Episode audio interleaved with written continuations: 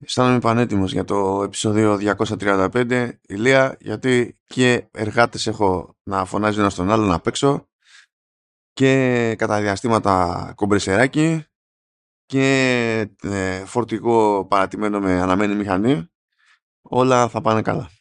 Νομίζω η συζήτηση θα είναι σούπερ.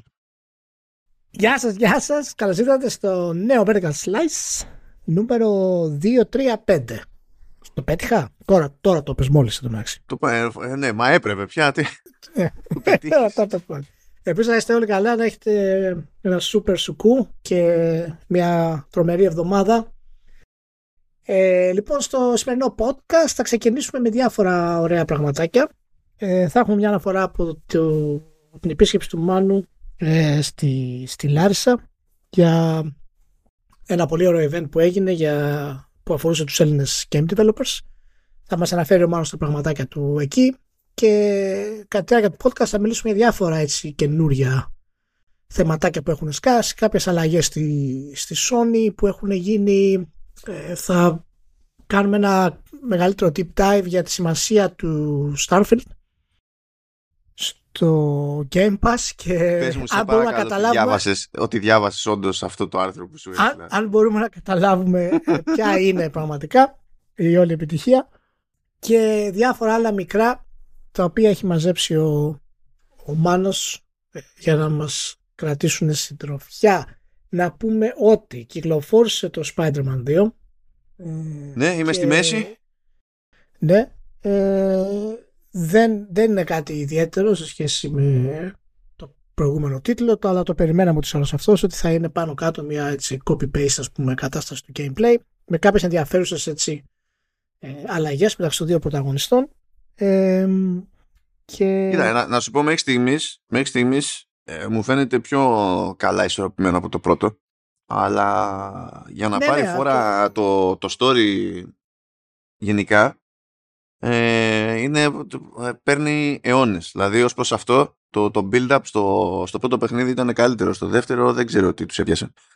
ναι, ναι, αλλά, αλλά το gameplay loop είναι, είναι το ίδιο το gameplay loop. Δεν αλλάζει τίποτα σε αυτό. Δηλαδή, το ίδιοι μηχανισμοί στις μάχες, ε, όλο το, το βασικό κομμάτι δηλαδή είναι αυτό που περιμέναμε. Και αυτό θα είναι και γενικότερα αυτό που θα κάνει η Sony αυτή τη γενιά. Πάνω, θα χτίσει πάνω σε αυτά τα πράγματα που έχει κάνει χωρίς να πάρει κανένα ιδιαίτερο μεγάλο ε, ρίσκο. Πώς, ε, πώς φαίνεται αυτό με τα portals? Με τα portals? Βασικά ποια portals? Portal, έτσι, έτσι, το, έτσι το λένε οι σονάκητες το, το portals όταν, όταν αλλάζεις ε, χαρακτήρα που είναι τόσο απίστευτα γρήγορο που μόνο Αυτό είναι. Α, γιατί το παιχνίδι έχει και portal σε κάποια φάση. Ναι, ναι, έχει και portals, ναι. είναι. Να σου πω κάτι. Είναι, η εναλλαγή είναι μπαμ, είναι εντυπωσιακό. Αλλά το πιο εντυπωσιακό yeah. από άποψη εφέ που έχουν κάνει είναι, είναι το fast travel. Και δεν το πιστεύω, διότι στο πρώτο παιχνίδι λέγαμε ότι είναι τόσο super η πλοήγηση, ας πούμε, η κίνηση στον κόσμο και γρήγορη, γιατί δεν έχεις να κάνεις με μια ολόκληρη χώρα, έχεις να κάνεις με μια πόλη. Έτσι, που λες, ναι. δεν βρίσκω το λόγο να χρησιμοποιώ το fast travel. Και εδώ, με την πρώτη φορά που κάνω fast travel, το εφέ είναι τέτοιο και σε πετάει κατευθείαν, σε αφήνει εν κινήσει, σε πηγαίνει όχι στην περιοχή απλά, αλλά στο σημείο της περιοχής που θα υποδείξεις που ε, έπαθα σκα... δεν το χορτένω, το, το fast travel, δηλαδή είναι ηλίθιο. είναι, είναι, είναι jet. Το, το fast travel από το διαόλου τη μάνα στο διαόλου τη μάνα είναι, να μην σου πω και πιο άμεσο από την εναλλαγή παίκτη, ας πούμε, και χαρακτήρα. αυτό, αυτό με κουφάνε λίγο. Αλλά εντάξει, οι τύποι, κοίτα, σε τεχνικό επίπεδο η Insomniac πάντα είναι καλή και εξακολουθεί και είναι, είναι jet. Είναι jet. Δηλαδή, δεν πειράζει που σε κάποια φάση περίμενε να πατήσω τρίγωνο για να ανοίξω μια πόρτα αλλά μπερδεύτηκε και πέρασα μέσα από την πόρτα χωρίς να κάνω τίποτα και χρειάστηκε να κάνω revert to checkpoint γιατί είχες σκαλώσει όλο το quest. Ναι. Αυτά συμβαίνουν είναι... στι καλύτερε οικογένειες. Αυτά είναι λεπτομέρειες. Σε μένα περισσότερο με ενδιαφέρει το, το τι σημαίνει αυτό για το γενικότερο design της Sony. Καθώς είναι πάρα πολύ ε, κλασικά Sony τίτλος όπως το περιμέναμε. Δηλαδή είναι κινηματογραφικό που στην ουσία τα περισσότερα κομμάτια της κινηματογραφικής δράσης είναι αυτοματοποιημένα. Έτσι δεν κάνει σχεδόν τίποτα. Α πούμε παρά μόνο prompts. Και ε, θα έχει, για μένα έχει πολύ ενδιαφέρον Ε, όχι για τους κριτικούς κτλ. Γιατί οι κριτικοί με το που βλέπουν τέτοια πράγματα θα το βάλουν 9, ας πούμε. Ε, το πώς θα, θα αλλάξει γενικότερα ο τρόπος που αντιμετωπίζουμε αυτά τα παιχνίδια όταν γίνει ε, ξέρεις, καθημερινό το να έχουμε τόσο κινηματογραφικές σκηνές ε, που να είναι ξέρεις, half gameplay, half ε, non-interaction ας πούμε. Ε, και δεν ξέρω πώς θα το πώς θα τα πλησιάσει όλα αυτά η κριτική, αν θα γίνουν ποτέ ξέρεις, μειονέκτημα, όπως γίνανε κάποτε και τα, ε, τι, τα, τα interaction movies ας πούμε και Α, τα... τα λοιπά, ότι δεν είχες πραγματικό έλεγχο της κατάστασης και αυτό μας γύρισε πίσω πάλι στα, ε, στα πιο hardcore adventures και γενικά το είδος interactive movies. Ε, Εντάξει, κοίτα, το ζήτημα είναι να βγαίνει ισορροπία, δηλαδή τα set pieces εδώ πέρα ε, ακόμα και όταν έχουν κομμάτια που είναι πιο αυτοματοποιημένα είναι τόσο καλά δοσμένα ας πούμε, που εκείνη την ώρα δεν σε ενδιαφέρει. Η μάχη νομίζω είναι λίγο πιο εντάξει σε σχέση με, ναι. τη, με την πρώτη, σαν αίσθηση λέμε τώρα, έτσι. Ε, οπότε είναι, είναι λίγο σχετικό. Δηλαδή, πρέπει να σου πω, αν, αν η εκτέλεση είναι καλή από ένα επίπεδο και πάνω, ε, το, το, δεν έχει σημασία αν άλλοι, κάνουν, άλλοι 10 κάνουν το ίδιο πράγμα. Γιατί άμα είναι σε παρακάτω επίπεδο δεν θα σου αφήσει την ίδια εντύπωση. Είναι, είναι, λίγο, είναι λίγο σχετικό αυτό. Ναι, ναι, εννοείται, εννοείται. Εμένα περισσότερο με απασχολεί το γεγονός το του αν όντως φτάσουμε στο σημείο να έχουμε αυτή τη, αυτή τη πλατφόρμα του gameplay το οποίο είναι ε, ένα καλούπι gameplay ας πούμε και μήπως αυτό γιατί αυτό είναι το gameplay το κινηματογραφικό είναι ένα καλούπι και γι' αυτό όλα τα παιδιά της Sony τα περισσότερα παιδιά της Sony μοιάζουν μεταξύ τους ε, εάν έχει νόημα και αν γίνεται εν τέλει να ξεφύγουμε από αυτό. Δηλαδή αν, αυτό είναι το, το τελικό στάδιο. Αν υπάρχει κάτι παραπάνω από αυτό. Εντάξει, είναι, είναι σαν δύο διαφορετικά θέματα αυτά. Δηλαδή, το, αν υπάρχει κάτι παραπάνω και το ε, αν θα ξεφύγουμε ή αν αυτό είναι, είναι λίγο είναι ξέχωρη συζήτηση πιστεύω ή και ξέχωρη συζήτηση. Γιατί να, υπάρχουν, να ξεφύγουμε από την άποψη ότι καλό είναι να ψαχνόμαστε για να υπάρχει πρόοδος, προφανώς και είναι καλό. Αλλά ακόμα και αν υπάρξει πρόοδος, αυτό δεν σημαίνει ότι αυτό το μοτίβο απευθείας αχρηστεύεται. Δηλαδή, άμα ήταν έτσι, τότε θα έπρεπε όντως να είχαν πεθάνει τα point and click πριν από 20 χρόνια. Ναι, ναι, αλλά why; Εγώ, εννοώ, ε, ε, εγώ ρωτάω αν αυτό είναι το τέρμα. Εντάξει. Φαντάζομαι θα ξέρει ο, θα ξέρει ο Γιώκο Κοτάρο αν είναι το τέρμα. Αν υπάρχει κάτι άλλο πέρα από αυτό το, το κινηματογραφικό, το, το, το στα δίνω όλα και πατάς δύο-τρία prompts ας πούμε και μετά έχεις λίγο έλεγχο και μετά ξαναπατάς prompts απλά και μόνο για να γεμίσεις αισθήσεις σου ας πούμε. Αν αυτό, αν αυτό είναι το τελικό μας στάδιο σε, αυτό, στο, σε αυτού του είδους το gameplay ή αν έχει κάτι άλλο μετά. Εντάξει, πάντως η... στο κομμάτι της μάχης τέλος πάντων που προφανώς παίζουν πολλές βοήθειες εκεί πέρα όλη την ώρα από τα συστήματα. Καλά, αυτό είναι πιο πιο, πιο normal. Προηγουμένως ας πούμε σε τέτοιο στυλ καλό παράδειγμα ήταν τα, τα Batman της Rocksteady ας πούμε. Και για να φύγουμε από εκείνο το σημείο και να φτάσουμε σε αυτό το σημείο με το, με το Spider-Man πέρασαν αρκετά χρόνια. Καλά και δεν το συζητάμε τώρα για το θέμα έτσι πάλι του, του navigation δηλαδή το Spider-Man είναι, είναι freak of nature. Τι βρέθηκε λύση και λειτουργεί ας πούμε. Το, ναι, αλλά δεν, αλλά δεν μπορούμε να πούμε ότι έχει μεγάλη διαφορά μηχανικά από τα παιχνίδια του Batman στο σύστημα μάχης. Δηλαδή δεν προσφέρει κάτι ιδιαίτερα πιο εξελιγμένο ας πούμε. Έχει περισσότερες επιλογές και περισσότερα animation και περισσότερες καταστάσεις, αλλά ο Εντάξει, είναι πιο smooth, είναι πολύ πιο, παίζει πολύ περισσότερο verticality στη μάχη. Δηλαδή για να το κάνεις αυτό να λειτουργήσει χωρίς να καταραίει είναι ακόμη πιο δύσκολο σε σχέση με ναι, το, ναι, με το Batman. Ναι, ναι. Αλλά, αλλά μηχανικά είναι αυτό το πράγμα. Είναι, είναι αυτά τα prompts, ας πούμε, στην ουσία που παίζει στις μάχες που κάποτε τα είχε δοκιμάσει το, το, το spin-off. Το spin-off, το, το spin-off του Blade 2 που δεν θυμάμαι ναι, ναι. ναι, λοιπόν για πάμε. Πάμε πάμε. Λοιπόν, έκανα το πέρασμα εκεί πέρα από, από Λάρισα. Θυμήθηκα πως είναι να πηγαίνω οπουδήποτε με τρένο ε, ήταν ακόμη πιο αστείο από την άποψη ότι το χώθηκα εκεί πέρα και λέω τέλος πάντων δεν βαριέσαι. Πολύ μικρή διαφορά έχει β θέση από α θέση. Πήγα από α θέση και σχεδόν κανένας μάλλον δεν κάνει τον κόπο για α θέση και ειδικά στο πήγαινε ήμουνα εγώ. Εγώ και εξμπρίζες το οποίο δεν με χάλασε βόλεψε μια χαρά ήταν όλο τζετ. Τέλος πάντων Διότι να, στην περίπτωση του, του Meetup, που τεχνικός είναι τη, του ελληνικού παρατήματος τέλος πάντων του, του IGDA, που είναι το International Game Developer Association, αλλά πατάει πάνω στο, στο Joist, που, που τέλος πάντων από πριν δεν ήξερα περισσότερα πράγματα για το Joist, έμαθα δηλαδή εκεί. Τα περισσότερα πράγματα που έμαθα για το, για το συγκεκριμένο, ε, τα ε, έμαθα γύρω από μια πίτσα. As people do, είναι σε αυτές τις περιπτώσεις. Και μιλάμε τέλος πάντων για, ε, για ιδιωτική πρωτοβουλία στην ουσία που βασίζεται στο κόνσεπτ ενός πολυχώρου που έχει, ε, έχει αμφιθέατρο, έχει στουντιάκι για να πεις ότι πηγαίνω και κάνω πράγματα με εξοπλισμό για το ότι γύρισμα θέλω να κάνω για social.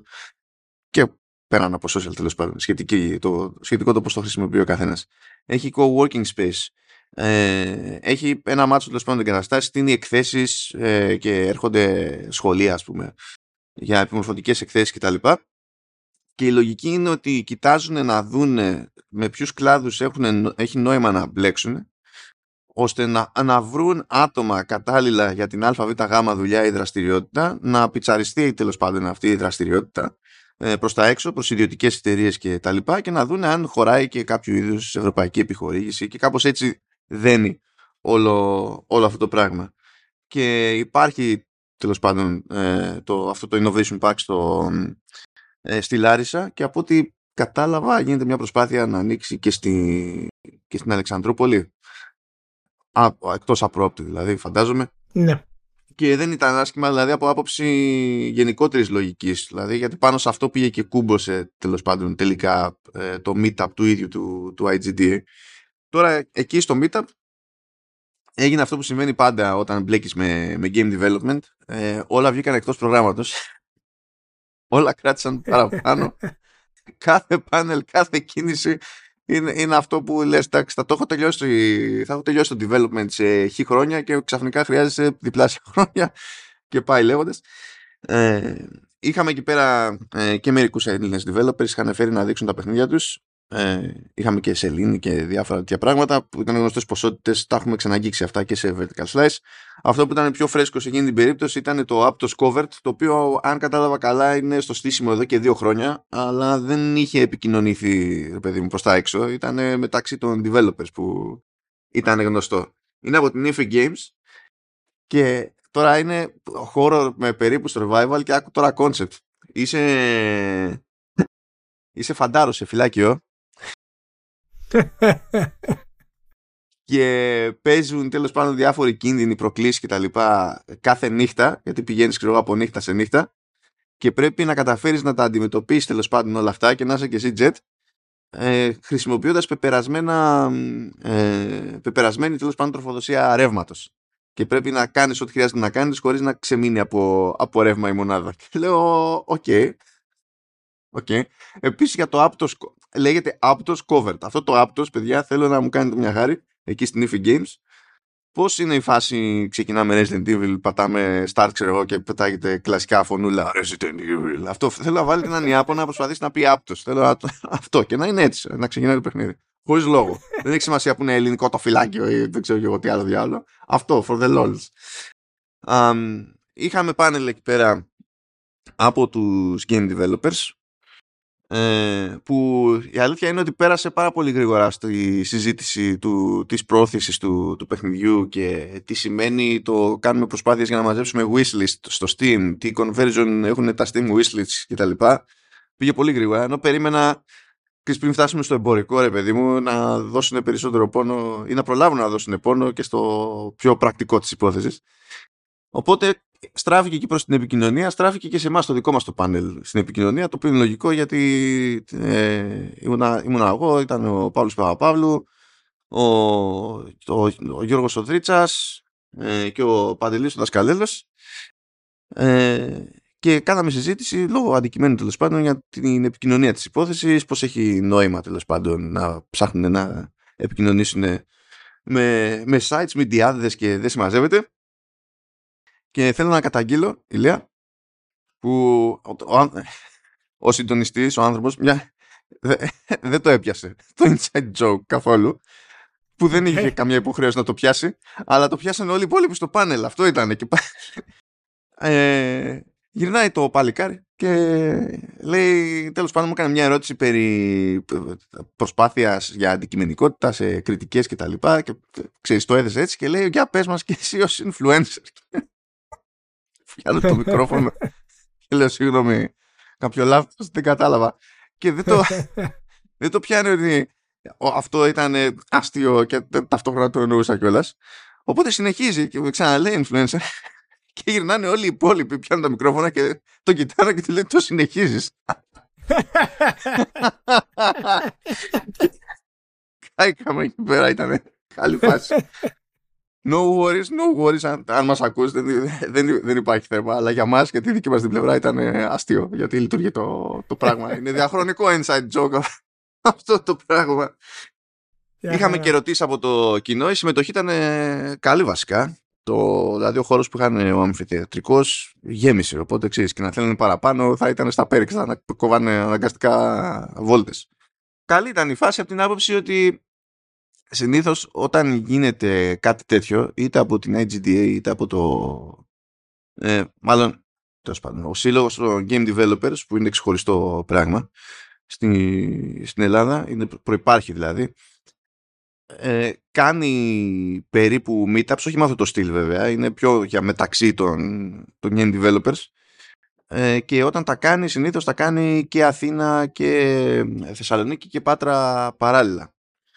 Ε, οπότε εγώ θα, θα βάλω στα συν και μόνο το ότι πάει να δημιουργηθεί μια κοινότητα τέλος πάντων πιο τοπική στο, στη Λάρισα διότι είμαστε σε ένα χώρο που έτσι κι αλλιώς το κομμάτι του production ε, είναι σε σχέση με άλλες δραστηριότητες πολύ αποκεντρωμένο και καλό είναι να μην είναι ανάγκη ρε παιδί μου να τρέχει ο άλλος τη άλλη τη μάνα για να πει ότι πετυχαίνω κόσμο ή συζητάω δύο πράγματα, δείχνω δύο πράγματα και, και τα λοιπά.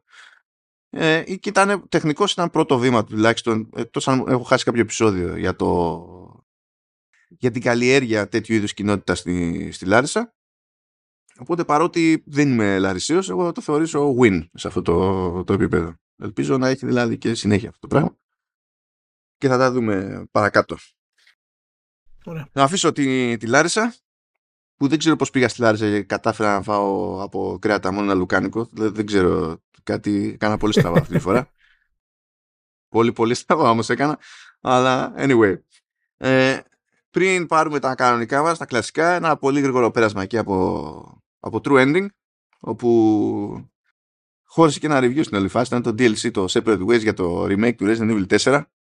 Και θυμήθηκα ότι αυτό το DLC, όπως την πρώτη φορά που φύτρωσε, τώρα και τη δεύτερη φορά που φύτρωσε με κάποιες αλλαγές εδώ και εκεί, πρέπει να ήταν η μόνη φορά που πέτυχε η Capcom το, το πείραμα με παραπάνω action σε Resident. Βέβαια, βοηθάει το ότι είναι DLC και δεν προσπαθεί να κρατήσει 10, 15, 20 ώρες γιατί αν κρατούσε τόσο μπορεί να ξενερώσει αλλά as DLCs go ήταν καλή φάση το Separate Ways δεν έχω, δεν έχω παράπονο και ήταν τέτοιο περίεργος ήταν και πιο ξεκάθαρος προς το τι γίνεται ξέρεις ε, με χαρακτήρες, υπόθεση κτλ. Πάντα ξέρετε έτσι στο πλαίσιο της μπιμουβιάς που χαρακτηρίζει τη σειρά εσκεμένα για πες μου ε, Ηλιά εσύ θυμάσαι το, το Grandizer, το, το Mecha; Α, όχι ρε μάνο. Για πες μου. αυτό τώρα ήταν άνιμε ε, του, της δεκαετίας του 70 που ως συνήθως είχε έρθει η Ελλάδα με 10 χρόνια καθυστέρηση. Και να σου πω την αλήθεια δεν θυμάμαι αν το έβλεπα σε κανάλια με κινούμενα σχέδια όταν ήμουν μικρός ε, ή και σε, σε, και σε κανάλια. Θυμάμαι όμως ότι πήγαινα και νίκιαζα σαν βλαμμένο το ίδιο, την ίδια κασέτα VHS ξανά και ξανά ρε παιδί μου όταν ήμουν 5-6 χρονών κάτι τέτοιο. Ναι. ε, Τέλος πάντων, να πήρα χαμπάρι εκεί ότι η Microids ετοιμάζει ένα τέτοιο παιχνίδι, παρότι είναι σαφές ότι τέλος πάντων στοχεύει σε πιο μικρές ηλικίες και τέτοια. Ε, σκάλωσε το μυαλό μου. Και μετά μου είπαν ότι κάναμε και συνεργασία. Τέλος πάντων, έχουμε κάνει συμφωνία και έχουμε την original ξέρω εγώ, μουσική με νέες ενοχιστρώσεις κτλ. Και, και λέω δεν. Ξεκίνησα να παίζεις μουσική, δεν με νοιάζει τι γινόταν στο παιχνίδι. Ήταν τέτοια. Χαίρομαι μόνος μου τελείω. Ήταν, ήταν όπως να είναι. Είναι εντάξει, κοντοζυγώνει αυτό. Αυτό τέλος πάντων για fun aside μπορεί να λειτουργήσει, ελπίζω, θα δούμε. Αλλά κοντοζυγώνει, βγαίνει 10 κάτι Νοεμβρίου ε, και αντίστοιχα 10 κάτι Νοεμβρίου ηλία βγαίνει το Flashback 2 Που τι θες να σου πω τώρα για το Flashback 2. Ε... δεν θέλω να μου πεις πολλά για το Flashback 2. Έχω δει τι είναι και πώς θα είναι. Απλά ελπίζω να βγει ε, να μην είναι διαλυμένο και σπασμένο όταν βγει ας πούμε. αυτό θέλω εγώ. Να είναι, να, είναι να είναι ολοκληρωμένο. Αυτό θέλω. Ε, κοίτα, μπορεί και να τη, ξέρω εγώ, το σύνολο μπορεί να την παλέψει στην πράξη, αλλά εγώ αυτό που είδα που μου φορτώσαν διαφορετικά σημεία, διαφορετικά demo τέλος πάντων. Ναι. Ε, ήταν λίγο περίεργο, ειδικά στο κομμάτι που πάνε να μπλέξουν λίγο με ιστορία και, και τα λοιπά. Ήταν λίγο awkward και υποτίθεται ότι αυτό είναι και το αποτέλεσμα καθυστέρησης. Ήταν να βγει πέρυσι το παιχνίδι. Και βασικά όχι απλά ήταν να βγει πέρυσι το παιχνίδι, ήταν να το δείξουν και πέρυσι στην Gamescom. Και αφού κλείσαμε τα ραντεβού στην Gamescom, πάμε εκεί και λέμε ότι και μας λένε ε, τελικά θα δείτε βίντεο και ε, δεν θα μπορείτε να πείτε τι είδατε στο βίντεο και λες μέχρι, δηλαδή έχει εμπάργκο μέχρι πότε, μέχρι πάντα. Λέτε, ah, okay. τι εννοείται μέχρι πάντα. Ε, λέει, ναι, δεν θα, ποτέ δεν θα μπορέσετε, δεν έχετε το ok να πείτε τίποτα για το βίντεο που θα δείτε. Τότε τι κάνουμε εμείς; Εσύ γιατί μας το δίνεις και εμείς γιατί το κλείσαμε; Ήταν, δηλαδή, απλά για να πούμε, α, τι ωραία είδαμε ένα βίντεο. Τέλος πάντων, είναι λίγο awkward η φάση εκεί με το Flashback 2. Τι να πω. Εν τω μεταξύ, και σε αυτό το Flashback, μαζί με προηγούμενες απόπειρες που έχουν γίνει σε, για remake, ξέρω εγώ, και reboot και, και sequels κτλ. Είναι εκεί πέρα ε, πάνω από το κεφάλι τους ο, ο δημιουργός.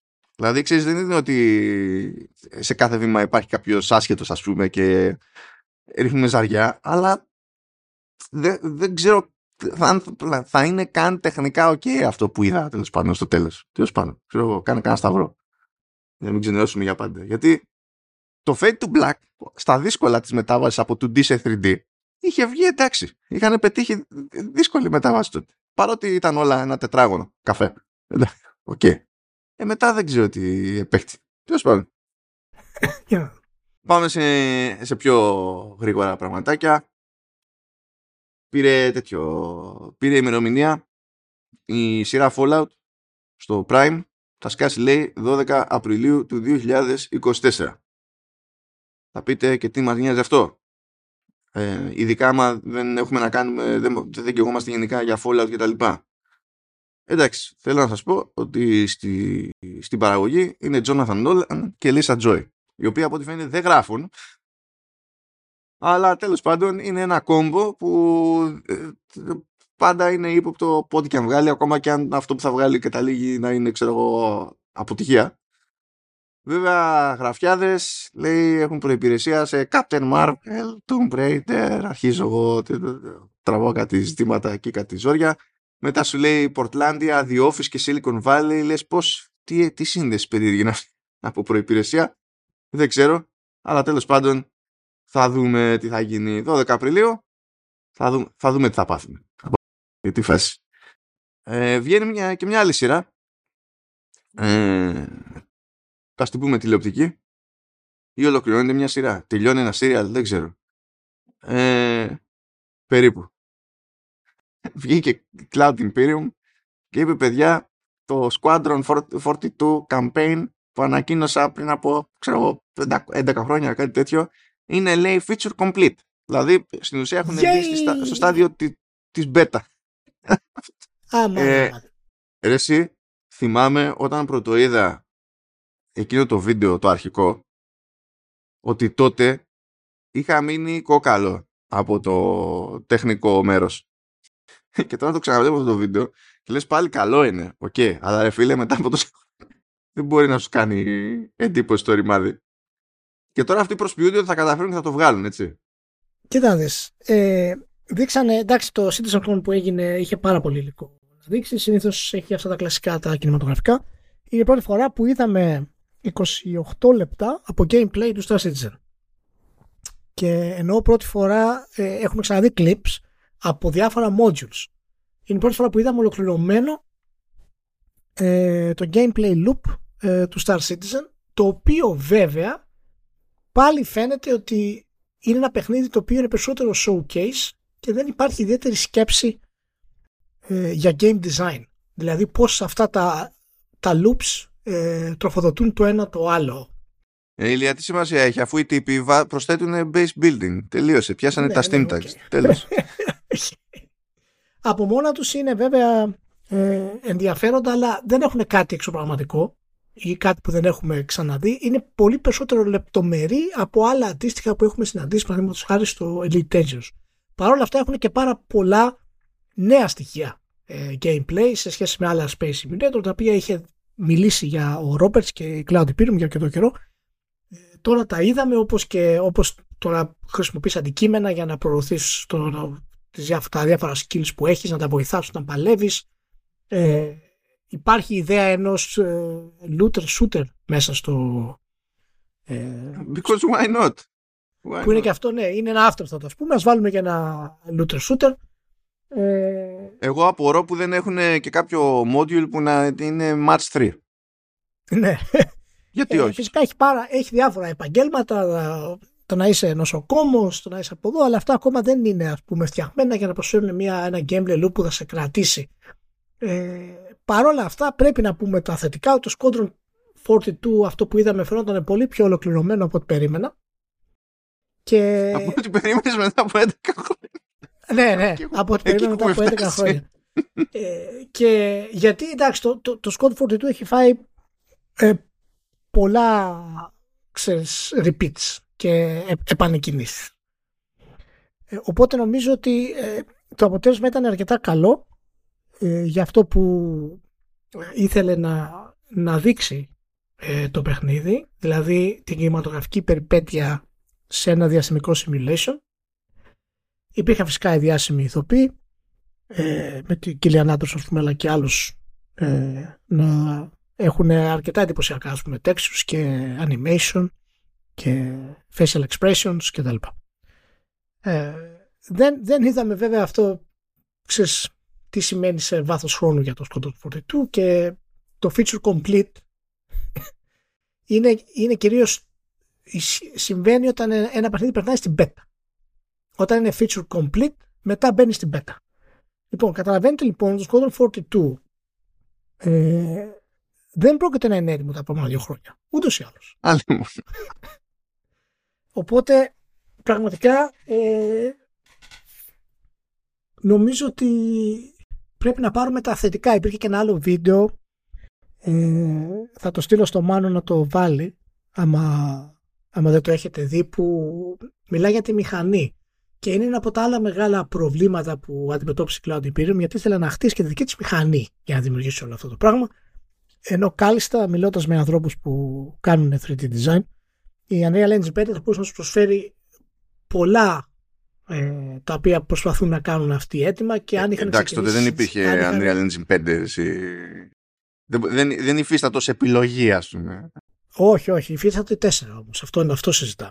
Ότι αν είχαν ξεκινήσει με την 4 θα περνούσαν πολύ πιο εύκολα στην 5 που θα όλα αυτά τα νέα ε, σχεδιαστικά κολπάκια θα, τα, θα τους τα προσέφερε αυτή. Παρ' όλα αυτά είναι πολύ εντυπωσιακή η μηχανή ε, σε αυτά που κάνει και κυρίως σε αυτά τα οποία ο παίκτης δεν θα προσέξει ποτέ. Εδώ έχουμε δηλαδή τη μανία του, του Roberts, δηλαδή το πώς κάνει simulation ας πούμε τον άνεμο.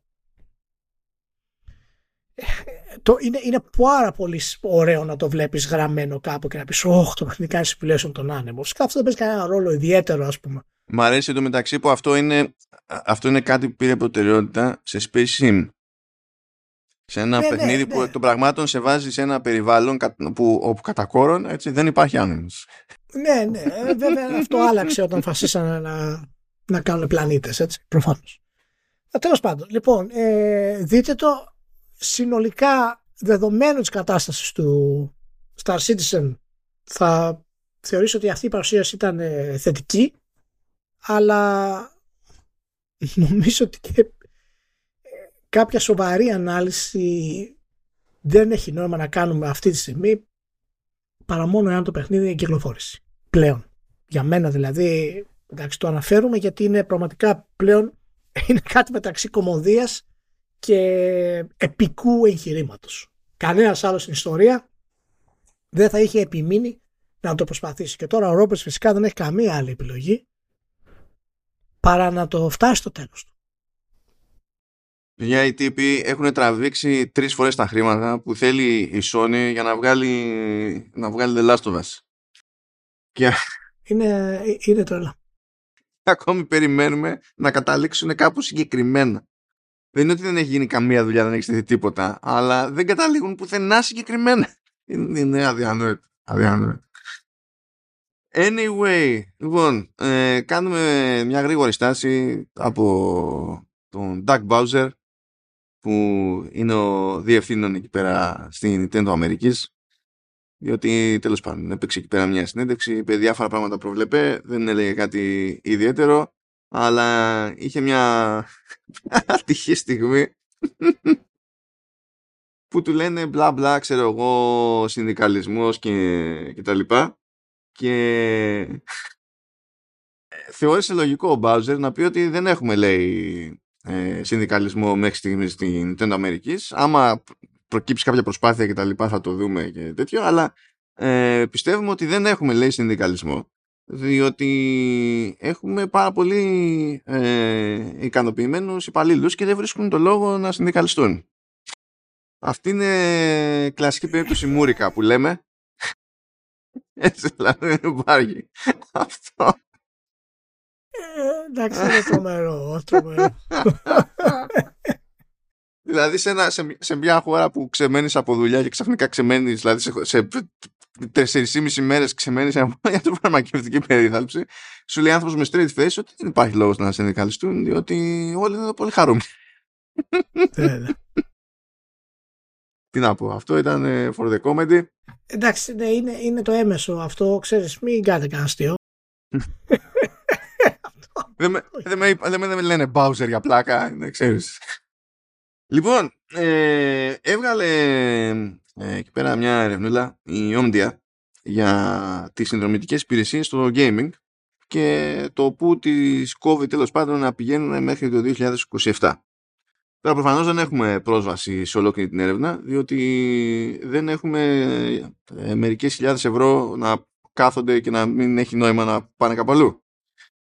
Αλλά έχει βγει ένα δελτίο τύπου από την ίδια την Omdia που λέει τέλος πάντων κάποια βασικά πραγματάκια και λέει ότι ε, έπαιξε στασιμότητα συνδρομητικές υπηρεσίες το 2022 θα ανέβουν λέει όμως το 2023 ε, στο χρόνο που, που διανύουμε και θα φτάσουν περίπου λέει τα 16 δισεκατομμύρια τζίρο και υποτίθεται ότι θα συνεχίσει η άνοδος οπότε και προβλέπουν στην Όμdια ότι μέχρι το 2027 ε, με βάση τα δεδομένα που έχουν τέλος πάντων και τις προβλέψεις τους ε, θα πάει ο τζίρος τους στα 22 δις νούμερο το οποίο υποτίθεται ότι θα αντιστοιχεί στο περίπου 11,6% του συνολικού τζίρου του κλάδου.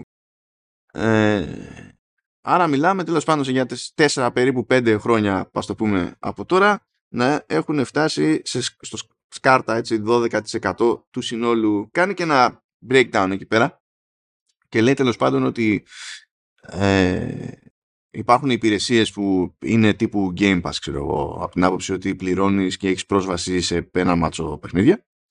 Ε, υπάρχουν υπηρεσίες που είναι πιο βασικές, τέλος πάντων, σε κάποια πλατφόρμα. Είναι το, το πληρώνω για να παίξω online, που τώρα στην ουσία δεν ξέρω, μετράει ή δεν μετράει το, το Game Pass Core εκεί πέρα. Μπορεί να μετράει πλέον.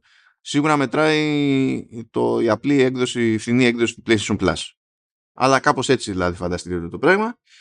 Και γενικά οι, οι, οι υπηρεσίες που είναι καθαρά ας πούμε για streaming και τέτοια ε, είναι λέει περί το 5% μάλλον είναι ότι θα φτάσουν το 5% του τζίρου των υπηρεσιών μέχρι το 2027. Δηλαδή η Omdia δεν βλέπει standalone υπηρεσίες ε, streaming να πηγαίνουν πουθενά. Θεωρεί ότι ως προς αυτό το κομμάτι, άσχετα με το που θα πάει το streaming και πάλι ο κόσμος θα προτιμήσει περισσότερο ε, Game Pass Ultimate και PlayStation Plus Premium κτλ. που το streaming θα είναι άλλο ένα benefit στο σύνολο αντί για κάτι που πωλείται ξεχωριστά. Και τώρα εντάξει, δεν έχουμε πρόσβαση στα δεδομένα, αλλά δεν τη βλέπω πολύ φουριόζα εκεί πέρα την Omdia για τις υπηρεσίες που θα είναι καθαρά για streaming ας πούμε. Δεν ξέρω πώς σου, πώς σου έμεινε σε αυτό. Εντάξει, ποιο είναι το βασικό κομμάτι που μας λέει όλο αυτό, man? Καλά, αυτοί ασχολούνται. Σε πρώτη φάση είναι το κομμάτι των υπηρεσιών, ότι τέλος πάντων να αναπτύσσει το κομμάτι των υπηρεσιών.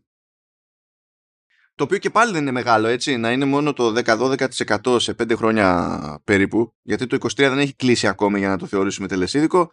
Τα τελευταία ολοκληρωμένα δεδομένα που έχουμε είναι το 22. Οπότε σε 5 χρόνια να είναι το παρακάτι 12, πάλι δεν είναι πολύ. Όχι, όχι. Έχει, έχει να κάνει αρκετά και με το θέμα που θα συζητήσουμε μετά για τη Microsoft. Ε, κυρίως γιατί για το πώς η business αλλάζει ή προσπαθεί να αλλάξει και στα games γιατί το, το συνδρομητικό μοντέλο σε άλλες βιομηχανίες είναι πλέον ε, σε στο α. Έτσι. Ε, και ε, ο κόσμος πιστεύει και αισθάνεται και πολλοί από εμάς επίσης ότι ακριβώς επειδή οι συνδρομητικές υπηρεσίες ε, παντός τύπου έχουν, ε, μας έχουν πιάσει από τα μαλλιά ας πούμε ότι ξέρεις, ε, έχει πάρα πολύ ανάπτυξη συνέχεια και θα γίνουν όλα σούπερ και θα φτάσουν σε ένα επίπεδο που όλοι θα τα πάντα. Παρ' όλα αυτά, έχει μεγάλη διαφορά το ότι έχουμε, μπορεί να έχουμε εκατοντάδες εκατομμυρίων ή ένα δισεκατομμύριο ας πούμε subscribers σε όλες τις ε, πλατφόρμες παντός τύπου, παντός τύπου και άλλο το αυτό να είναι υγιή business. Είναι διαφορετικά αυτά τα πράγματα. Και γι' αυτό το Netflix πολλές φορές έχει προβλήματα. Γι' αυτό η Microsoft απ' την άλλη ξαφνικά βλέπει τα βάνη στα subs ενώ ε, το Game Pass έχει στην ουσία 2,5-3 χρόνια σαν βασική στρατηγική της. Ε, και οι υπηρεσίες οι οποίες έχουν εγκαθιδρυθεί μάλλον όπως είναι παραδείγματος το Spotify ή το iTunes δεν μπορώ να δω πώς αυτές οι υπηρεσίες θα πέσουν. Εκτός αν γίνει κάτι αδιανόητο και βγει μια υπηρεσία με την ίδια ας πούμε, ποιότητα μπορεί να βρει κάποιος σε αυτές τις δύο τέλος πάντων. Ε, γιατί υπάρχουν και άλλες όπως το Tidal που έχει καλύτερη ποιότητα, αλλά είναι και πιο ακριβό, και να προσφέρει σε μια χαμηλότερη τιμή. Δηλαδή, ναι, μεν θα υπάρχει πάντα άνοδος, αλλά δεν ξέρω αν το κομμάτι της αγοράς θα μεγαλώνει αντίστοιχα. Δεν ξέρω αν με καταλαβαίνεις. Ναι, όχι, καταλαβαίνω. Επειδή μου είναι με την ίδια λογική που στο κομμάτι της μουσικής, ας πούμε, έχει πλέον η πρόσβαση είναι ευκολότερη από ποτέ, ε, αλλά αυτό για το κομμάτι, το, για την πάντα των καλλιτεχνών δεν έχει βγει ιδιαίτερα καλό και του χρόνου Spotify, ας πούμε, θα αλλάξει τον τρόπο υπολογισμού, λέει, των, των royalties και λέει ότι άμα δεν πιάνεις ένα threshold σε plays, ε, δεν θα σε πληρώνω καν. Ναι. Ούτε αυτά τα λίγα που βγαίνανε, ξέρω εγώ. Δεν θα κάνουμε, δεν ασχολούμαστε με μικρό ποσά. Γεια σας. Είναι λίγο περίεργα. Ε. Ναι, είναι. είναι. Και ακριβώς επειδή γενικά και η ιδέα της συνδρομής ε, είναι, είναι περίεργη. Δηλαδή, ακόμα, ακόμα και εγώ, παραδείγματος χάρη, καλά, όχι τώρα πλέον, γιατί δεν παίζω τόσο πολύ. Αλλά για κάποιους ο είναι gamer, δεν είναι δύσκολο να πει, Όχι, εσύ δεν έχεις τίποτα το Game Pass στους επόμενους δύο μήνες. Κόπο τη συνδρομή. Οπότε νομίζω ότι εν τέλει αυτό που θα μετρήσει πάρα πολύ είναι πραγματικά ε, μάλλον να το πάρω αλλιώς. Δεν νομίζω ότι η λύση είναι το συνεχόμενο ασύλληπτο content. Δεν νομίζω ότι είναι αυτό. Θες να πεις ότι υπάρχει κορεσμός, ότι έχουμε πολλά παιχνίδια; Και, και, θα, μου πεις, και θα μου πεις ποιο είναι. Ε, και θα σου πω δεν το γνωρίζω αυτή τη στιγμή. Πάντως, ε, δεν είναι αυτή η λύση. Πρώτον γιατί μιλάμε για λύσεις οι οποίες είναι ιδιαίτερα όταν μιλάμε για games. Γιατί το να έχεις το Netflix το οποίο και αυτό διαλύεται στην προσπάθειά του να έχει content συνέχεια. Ε, Παρ' όλα αυτά δουλεύει με ανθρώπους οι οποίοι είναι έξω από το Netflix. Καλά του Netflix του κάτσε εντωμεταξύ γιατί διαλύθηκαν οι άλλοι πιο γρήγορα. ναι, ναι, ναι. ναι. Ε, μια εταιρεία η οποία ας πούμε ε, για να δημιουργήσεις τις συνδρομές της δημιουργεί ένα παιχνίδι ένα, ένα gas και πρέπει να παράγει content κάθε δύο μήνες οι εργαζόμενοι θα πέφτουν σαν τις πήγες και αυτό είναι ένα από τα μεγάλα προβλήματα αυτού του μοντέλου. Οπότε ε, πραγματικά έχει μια λογική που η Nintendo δεν έχει ασχοληθεί καθόλου με αυτό Δηλαδή υπάρχει το άλλο κομμάτι, το βλέπουμε. Η Nintendo είναι μια εταιρεία που έχει τεράστια παγκόσμια επιτυχία χωρίς να βασίζεται σχεδόν καθόλου στο συνδρομητικό κομμάτι. Οπότε τώρα... Βα, βασικά είναι περισσότερο σαν loyalty program τέλος πάντων. Και γενικά οι κονσολικές οι συνδρομές είναι σαν loyalty program. Ναι, και αυτό ξεκινάει παλιότερα από το concept που είχε ξεκινήσει η ίδια Nintendo. Φυσικά με το περιοδικό, το επίσημο περιοδικό της Nintendo που το Nintendo of Power και Nintendo ναι, Club. Άμα ήσουν συνδρομητής έπαιρνες και ειδικά ας πούμε έξτρα τα οποία έχουν να κάνουν με λύσεις, με οδηγούς και, και τα λοιπά. Δηλαδή αυτό το μοντέλο του καταναλωτή και τα λοιπά. Αλλά αυτή η ιδέα ότι το content χρειάζεται ένα καταναλωτή ο οποίος πρέπει να καταναλώνει αυτό το content με την ίδια ταχύτητα και παραπάνω από αυτή που το παράγεις, είναι ένα μοντέλο μάλλον το οποίο εμένα με έχει αρρωστήσει πλέον δηλαδή. Σαν, σαν επιχειρηματικό μοντέλο και είναι το μεγάλο μου θέμα που έχουμε το Game Pass, θα το πούμε και μετά. Ε, σαν, σαν, σαν concept, έτσι. Σαν, σαν business έχει καλή βάση. Αλλά σε βάθος χρόνου, γιατί μιας και μιλάμε τώρα μέχρι το 27 έχουμε αυτές τις ε, τις ανόδους, δεν είναι ε, το growth αυτό αυτό που περίμενα. Να σου πω την αλήθεια. Από αυτά τα νούμερα, έτσι, μπορεί να βγουν άλλα σε, σε ένα χρόνο, παραδείγματος χάρη. Ναι, θα καλά, θα, θα φτάσουμε εκεί πέρα. Έτσι κι αλλιώς. Αλλά τουλάχιστον. Ναι, και, εντάξει, νομίζω ότι δεν ήταν για καμιά επιστήμη ότι η φάση το πρέπει για πάντα να φτιάχνουμε περιεχόμενο, περιεχόμενο, περιεχόμενο, περιεχόμενο, περιεχόμενο είναι, είναι αρρώστια. Δηλαδή, πρώτα απ' όλα είναι αρρώστια για τους developers. Εγώ δεν ξέρω δηλαδή πώς την παλεύουν με την πάρτι του day in, day out. Ειδικά αυτοί που είναι καταδικασμένοι να δουλεύουν σε ένα παιχνίδι για πάντα, ας πούμε. Ε, είναι, δηλαδή δεν πιστεύω να ήταν όνειρο κανένα. Όσο καλά και αν περνάνε, όσο ok και αν τους βγαίνει business, ξέρω εγώ. Δηλαδή μπορεί να είναι στο Fortnite και καλά. Τέλος πάντων, πιο Fortnite. Είχαν και για πωλήσεις, αν και ήταν πιο πολύ από management και operations κτλ. Αλλά ε, δεν, δεν είναι normal και με δεδομένο ότι υπάρχει τώρα και η συμβατότητα που υπάρχει και δεν είναι ότι πηγαίνουμε από πλατφόρμα σε πλατφόρμα και δεν λειτουργεί ποτέ ξανά τίποτα. Μονίμως οι εταιρείες καταλήγουν στην ουσία να ανταγωνίζονται και το παλιό τους αυτό. Ε, ενώ πριν τραβάγανε μια γραμμή ας πούμε και ε, τουλάχιστον δεν είχαν εκείνο τον πονοκέφαλο.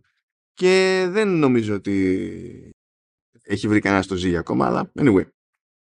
Πάμε ε, ένα περίπου γρήγορο, βασικά γρήγορο πέρασμα θα είναι από Sony. Απλά συνεχίζουν και γίνονται και εκεί πέρα ανακατατάξεις. Ότι λέει θα φύγουν περίπου 20 άτομα από τη Media Molecule ε, και αποχωρεί και η Connie Booth που είναι ξέρω εγώ πάνω από 20 χρόνια ήταν στη, στη Sony ε, δεν υπάρχει κάποια πληροφορία ακριβώς για το γιατί κάτι περίεργες πληροφορίες υπάρχουν μέσω David Jaffe, αλλά David Jaffe έχει ιστορικό έτσι, να ανοίγει το στόμα του και να του βγάζει βατράχια όταν δεν βγάζει το παλιά God of War. Ε, οπότε δεν ξέρω πώς θα έχει νόημα το ζυγίσουμε αυτό εκεί πέρα για το αν έχει παίξει δράμα ή όχι. Και επίσης την κάνουν και άτομα από τη, τη Visual Arts που υποτίθεται ότι ένα φεγγάρι καταπιανόταν τέλος πάντων με το. Ε, με, με τέλος πάντων με support εκεί πέρα σε The Last of Us και τέτοια για remakes και ό,τι να είναι ε, και το πήρε τελικά από τα χέρια τους το project η Sony το έστειλε πάλι στην Naughty και τέλος πάντων τώρα δεν ξέρω ποια είναι, θα είναι η τύχη εκείνη του Division εκεί πέρα Division, της ομάδας θα δούμε αλλά είναι το κλασικό που γίνεται σε όλη την αγορά ε, και ω συνήθως δεν έχει κάποια συγκλονιστική σημασία το πόσο τι κερδοφορία υπάρχει. Είναι, ναι. είναι άλλο το ένα, άλλο το άλλο. Και μιλώντας για κερδοφορία, τώρα κάνουμε ένα σερί για Xbox. Γιατί έβγαλε η Microsoft αποτελέσματα τριμήνου, όπου έχουμε εκεί πέρα κάποια πραγματάκια περί Xbox. Ε, έχουμε μια συζήτηση τέλος πάντων για το ρόλο που έπαιξε, παίζει, θα παίζει το Starfield και το κάθε Starfield. Και μέσα σε όλα είχαμε και το Xbox Partner Preview, που είναι άλλη μια προσπάθεια σε branded event από την Microsoft. Ε, και τέλος πάντων αυτό θα το αφήσουμε για το τέλος για να πούμε ότι κλείνουμε πιο χαλαρά γιατί όντως θα είναι, ήταν απλά ok η φάση εκεί πέρα. Θα το εξηγήσουμε. Λοιπόν τώρα τι, τι παίζει με το καλά η Microsoft σαν σύνολο ξεπατώθηκε, no worries, είμαστε, είναι όλα κομπλέ κτλ. Ε, ο τζίρος από το gaming ανέβηκε περισσότερο από ό,τι υπολόγιζε. Υπολόγιζε ότι, η Microsoft δηλαδή, υπολόγιζε ότι η άνοδος θα, ήταν, θα υπήρχε άνοδος αλλά θα ήταν κάτω από 10% και τελικά κατέληξε γύρω στο 12-13% νομίζω, 13%. Στο κομμάτι του Xbox Content and Services που αυτό είναι οτιδήποτε σχετικό με gaming ε, πλην του hardware γιατί το hardware του Xbox πηγαίνει δυστυχώς για μας για να γιατί δεν υπάρχει ελπίδα συνεννόησης στο κομμάτι των devices στο οποίο κομμάτι των devices πηγαίνουν και τα Surface τα οποία Surface κάνουν ελεύθερη πτώση οπότε ε, δεν μπορείς να βγάλεις εύκολα συμπέρασμα για το τι έχει παιχτεί εκεί. Τουλάχιστον βγαίνει το συμπέρασμα όμως ότι κατάφερε στο τρίμηνο που περιελάμβανε το λαντσάρισμα του Starfield, που είναι το μεγαλύτερο λαντσάρισμα που έχει να δει εδώ και ξέρω πόσο, δεν θυμάμαι δύο χρόνια, τι διάλογο είναι το, το Xbox.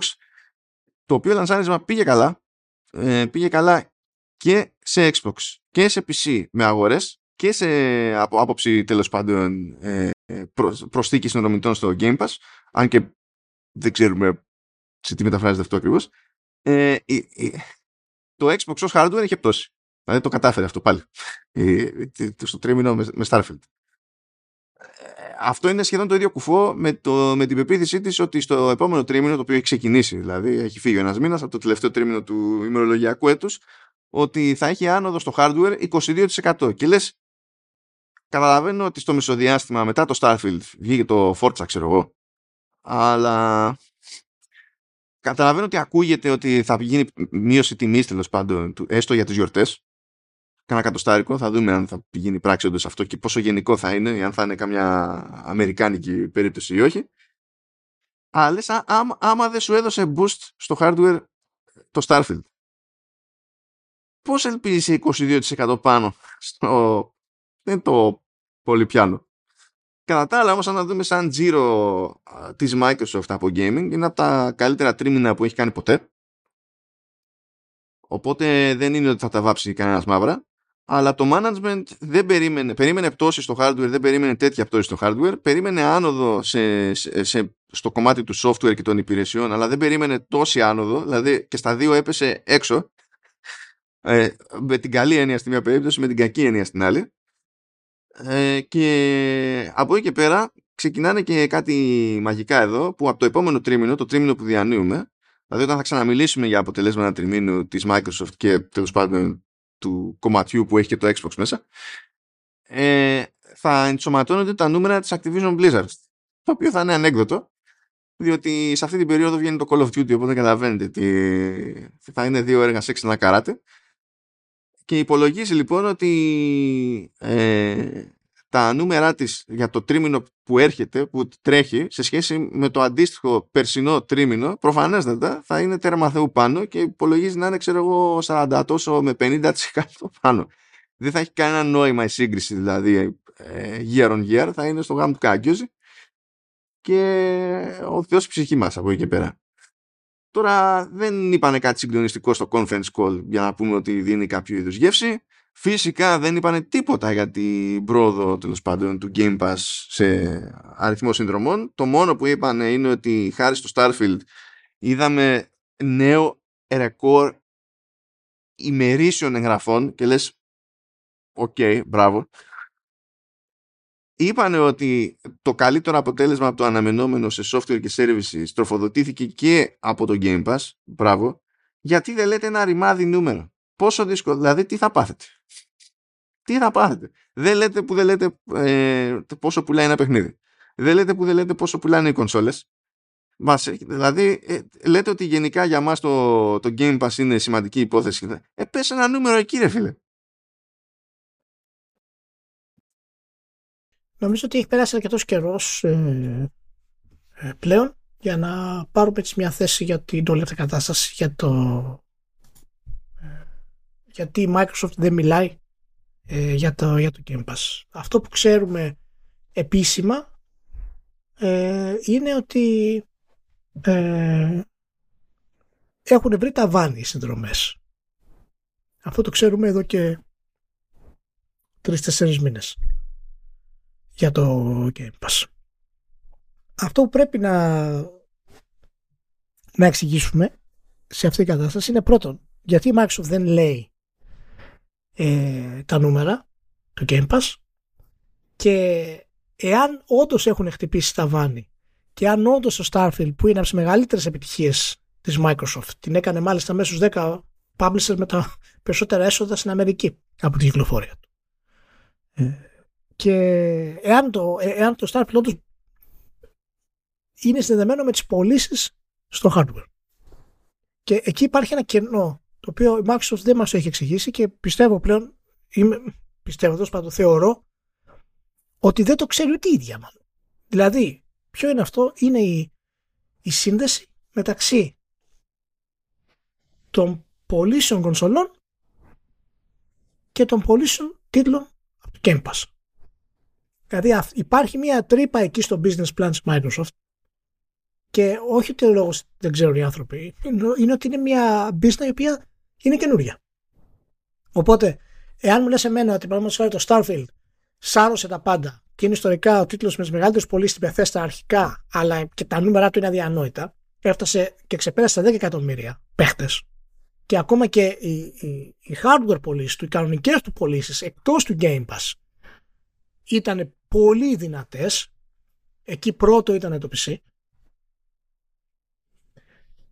Πώς γίνεται αυτό να μην συνδέεται με τις πωλήσεις του hardware;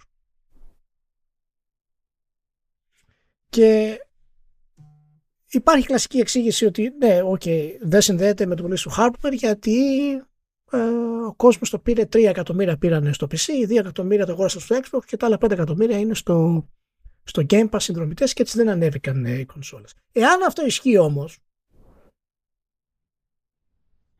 τότε τι μέλλον υπάρχει στο να φέρει το Game Pass πολύ στο hardware;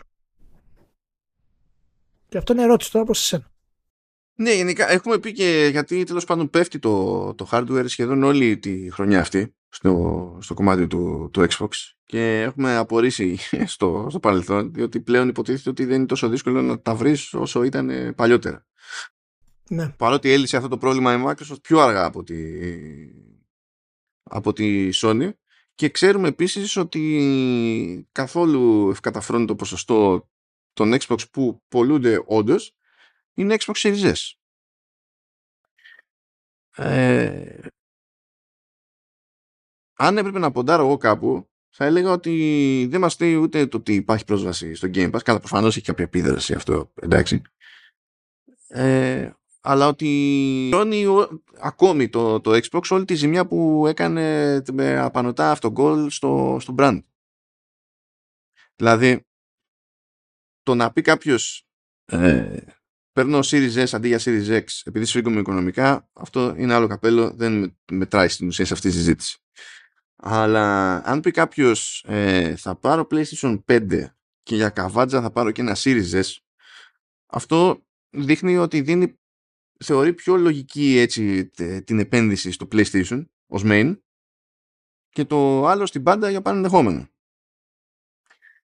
αυτό δεν. Σαν, βέβαια, εντάξει, δεν έχω εικόνα για το πόσο συχνό είναι αυτό το φαινόμενο, από την αλήθεια, αλλά τέλος πάντων σε ένα τέτοιο σενάριο, ε, δηλαδή κάποιος κάνει αυτή την επιλογή με, το, με αυτό το σκεπτικό, ε, για όποιο λόγο να είναι, εκτός από το ότι ε, θεωρεί ότι το, το, το, Xbox ως hardware platform, ας πούμε, ε, είναι προτεραιότητα. Ε, δηλαδή, δεν αλλά προβληματίζομαι κι εγώ διότι αυτή είναι περισσότερο θεωρία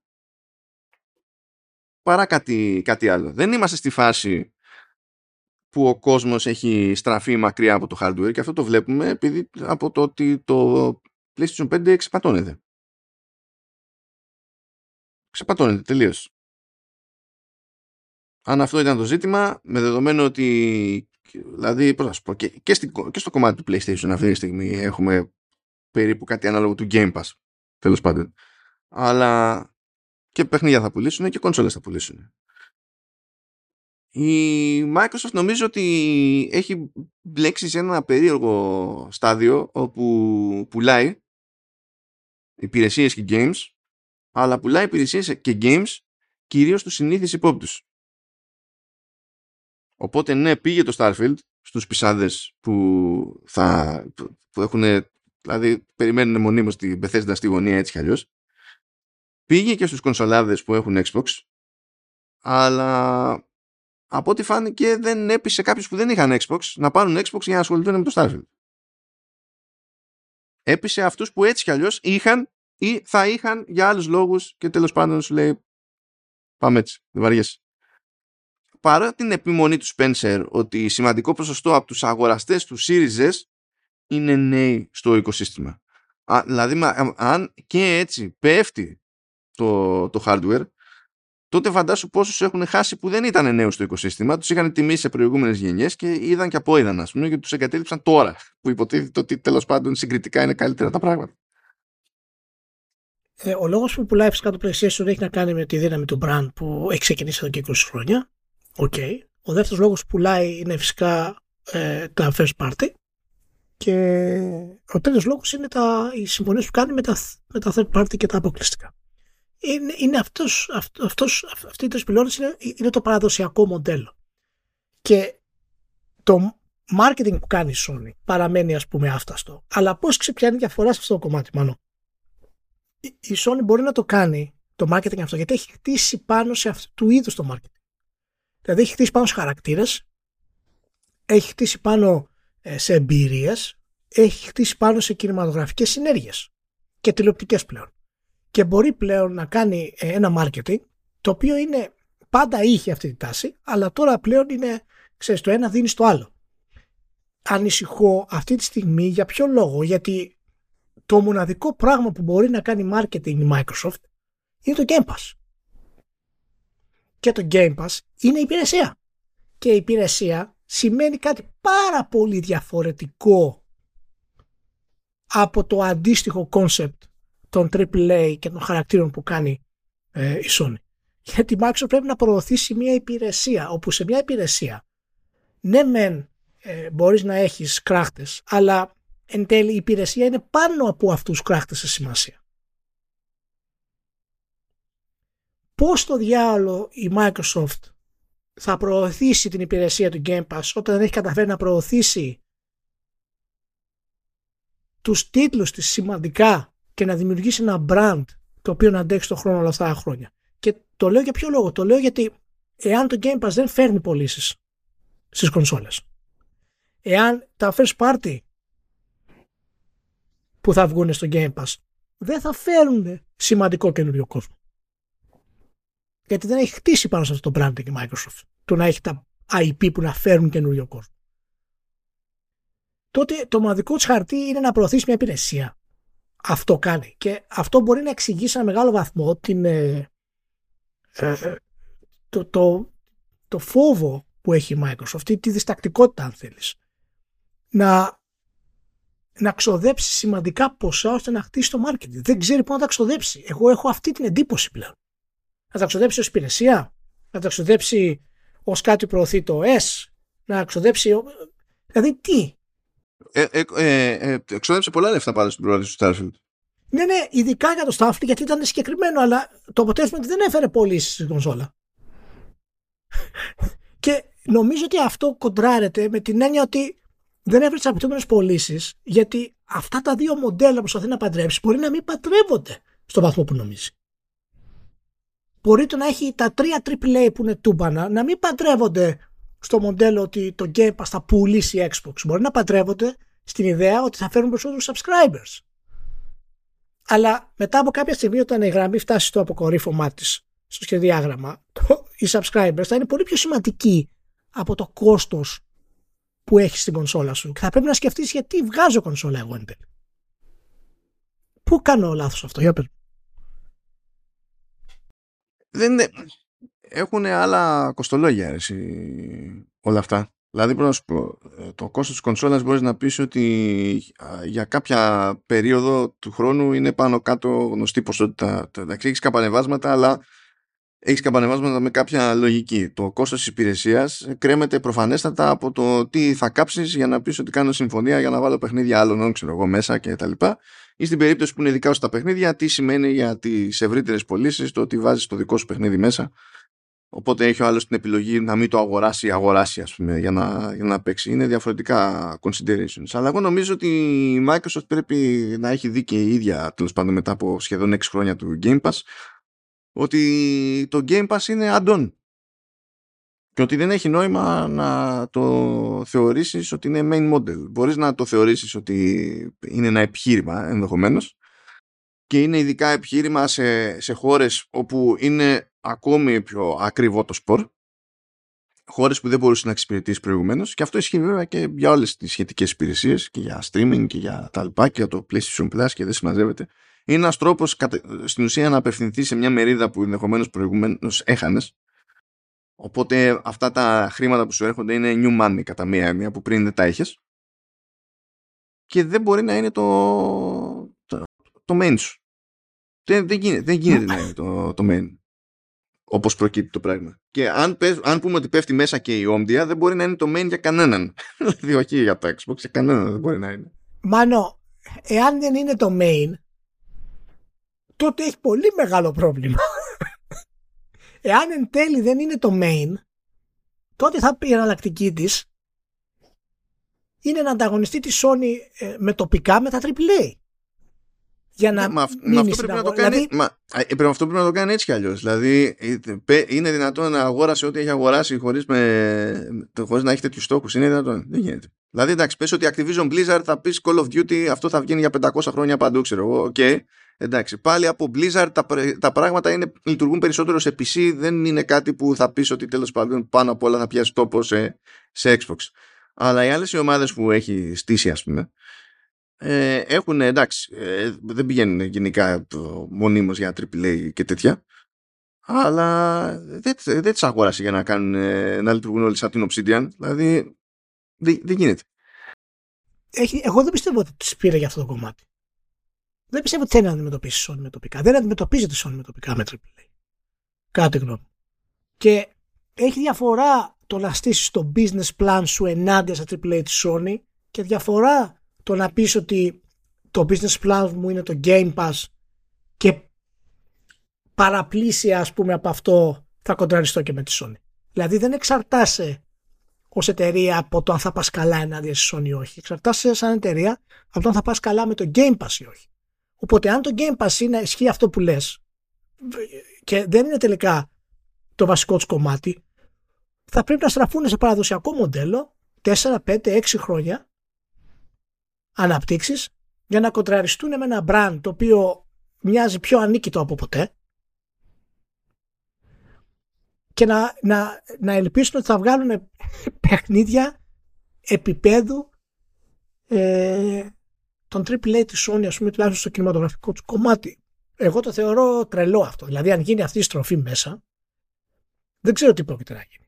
Μα πώς να μην γίνει, από την άποψη ότι και η Sony ακόμη πουλάει συνδρομές περίπου στους μισούς από τους ενεργούς του χρήστες. Τους ενεργούς, όχι αυτούς που πήραν ένα μηχάνημα και μετά το κλειδώσανε κάπου. Δηλαδή, κάποιος είχε PS4 και μετά το παράτησε και το κλείδωσε σε κανένα σιτάρι ε, από τους ενεργούς χρήστες είτε σε PS4 είτε σε PS5 ες, πείθει λίγο λιγότερους από, από τους μισούς να πληρώνουν συνδρομή και είναι η Sony.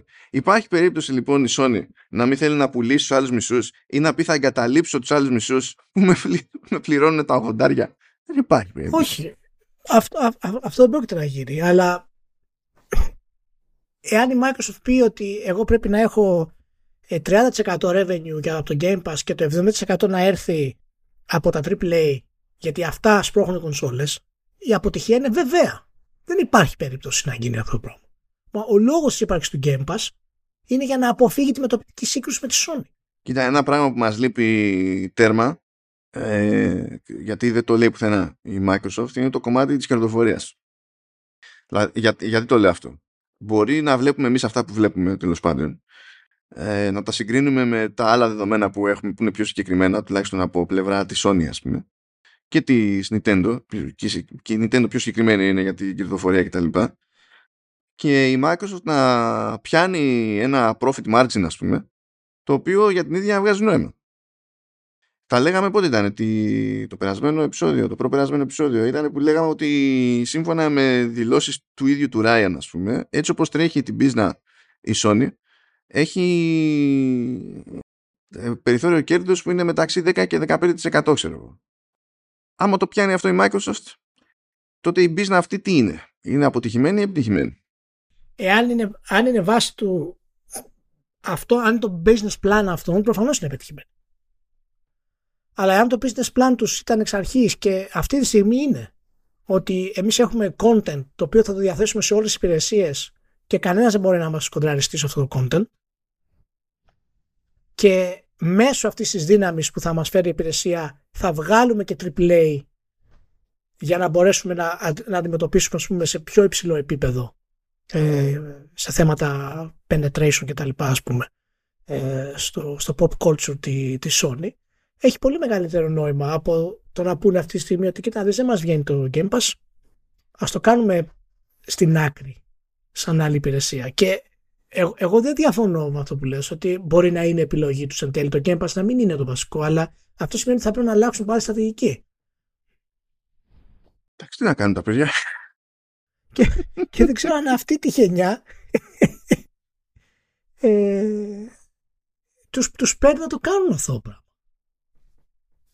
Δεν ξέρω, δηλαδή η, η, η όλη ιδέα ε, ε, κοίτα, να πάρθουν αποφάσεις από την πλευρά του management για μεγάλη στροφή σε προσέγγιση τώρα που υποτίθεται, ε, πριν, πριν αρχίσουν να ρολάρουν οι κυκλοφορίες τους οι μεγάλες που υποτίθεται ότι τώρα σύμφωνα με, με δικές τους δηλώσεις και κυρίως του, του Ματ Μπούτι θα καταφέρουν για πρώτη φορά να κάνουν αυτό που δεν είχαν ποτέ να έχουν μια πάνω κάτω μεγάλη κυκλοφορία ε, περίπου κάθε τρίμηνο για να δουν αυτό πώς θα τους πάει έστω για ένα χρόνο. Να δουν πώς πάει, τι σημαίνει αυτό. Τι σημαίνει για κονσόλες, τι σημαίνει για ε, συνδρομητές και στην τελική τι σημαίνει για την κερδοφορία της business και την ανάπτυξη της business. Πώς θα πεις, δηλαδή ότι πηγαίνω τώρα και, και κάνω στροφή. Δηλαδή είσαι τόσο κοντά σε μια νέα τάξη πραγμάτων που δεν έχεις ξαναπετύχει ποτέ τη ζωή σου που θα πεις ότι τουλάχιστον να δούμε λίγο, να πάρουμε μια, μια τζούρα το τι σημαίνει αυτό. να καταλάβουμε και εμείς τι διάολο. Έλατε. Φάνστα. Ε, ναι, δεν ξέρω. Είναι πραγματικά ενδιαφέρον να δούμε. Είναι δηλαδή έχει κάνει αυτή τη μεγάλη εξαγορά, αυτή τη τεράστια επιτυχία και πλέον εμφανίζονται ακόμα περισσότερες ερωτήσεις για το πώς θα χρησιμοποιήσει αυτή την εξαγορά. Εγώ αν ήμουν στη Microsoft θα έμενα σταθερή στο όραμα του Game Pass ως υπηρεσία με content το οποίο δεν μπορεί κανείς να μας ανταγωνιστεί και χρησιμοποιώντας αυτό να φέρει περισσότερες συμφωνίες με third parties και να χρηματοδοτήσεις και τα AAA ε, όσο γίνεται περισσότερο. Και γιατί το λέω αυτό, δεν το λέω αυτό γιατί δεν έχει αναπάτερα ερωτήματα το Game Pass ή, γιατί δεν υπάρχει conflict μεταξύ των, ε, του πουλάω κονσόλα μέσω του Game Pass ε, ως στρατηγική, αλλά επειδή ακόμα, πρόσεξε, ακόμα η Sony δεν έχει αυτή τη δυνατότητα να φέρνει τόσους πολλούς τίτλους όπως φέρνει το Game Pass και το μεγαλύτερο χαρτί της Microsoft είναι ότι μπορεί να βάλει τα AAA στο Game Pass. Κάτι που η Sony δεν μπορεί να το κάνει. Αυτό το κομμάτι. Αλλά η Sony χρησιμοποιεί αυτό το κομμάτι για να πουλάει PlayStation, γιατί αυτή είναι η business της, και, η Sony πρέπει, και η Microsoft πρέπει να απαντήσει στο να πουλάει Game Pass συνδρομέ. λοιπόν, η πιο, η πιο normal πώς είναι η Nintendo. Αν το ξέρεις αυτό. Ε, καλά. Είναι... του, τους κοιτάζει ανέμελη, ρε παιδί μου. Περνάει η ώρα. Ναι, έχει, έχει, έχει μια ανεμελιά. Έχει μια ανεμελιά. Τώρα είπαμε ότι θα το αλαφρύνουμε εκεί πέρα στο, στο τελείωμα διότι έπαιξε εκεί το Xbox Partner Preview που ήταν στην ουσία ένα έτοιμο, μια έτοιμη σειραφή βίντεο από τρίτους. Όταν ανακοινώθηκε αυτό πριν από λίγες μέρες λέει παιδιά κοιτάξτε να δείτε το ξεκαθαρίζουμε από τώρα. Δεν έχουμε μέσα ανακοινώσεις από κάτι φαντασμαγορικό ξέρω και τέτοια. Είναι μόνο από τίτλους τρίτων και τα λοιπά. Ξεκολλάτε και δεν πρόκειται να υπάρχει τίποτα που να άπτεται της Activision Blizzard οπότε μας λέτε μα και μου και τα λοιπά. Και όντως το βγάλανε εκεί πέρα ήταν σκάρτη μισή ώρα. Ε, και θέλω να σου πω έμεινα έκπληκτος διότι πρέπει να βρήκαν κάποιον σχετικά φυσιολογικό εκεί μέσα που, που κατάλαβε πώς έχει νόημα να παρουσιάζει κάπως την πληροφορία. Δεν πέτυχε 100% στη διαδρομή ξεχάστηκε. ή μπορεί να ήταν φυσιολογικό σαν να τον κάψανε σε υπερορία και να μην, να, να, ε, να λύγησε στο τέλος. Εντάξει. αλλά να, να σου πω τώρα για, τη, ε, για την τιμή των όπλων, ρε παιδί μου, ότι ε, δεί, δείξανε στην ουσία 11 παιχνίδια. Από αυτά τα 11 παιχνίδια, ε, τα δύο ήταν ανακοινώσεις. Που δεν, δηλαδή δεν τα ξέραμε πριν. Ήταν το ναι. Icaro Will Not Die και το Spirit of the North 2. Από αυτούς τους δύο τίτλους, μόνο το, το πρώτο, το Icaro Will Not Die, ε, είναι και timed exclusive.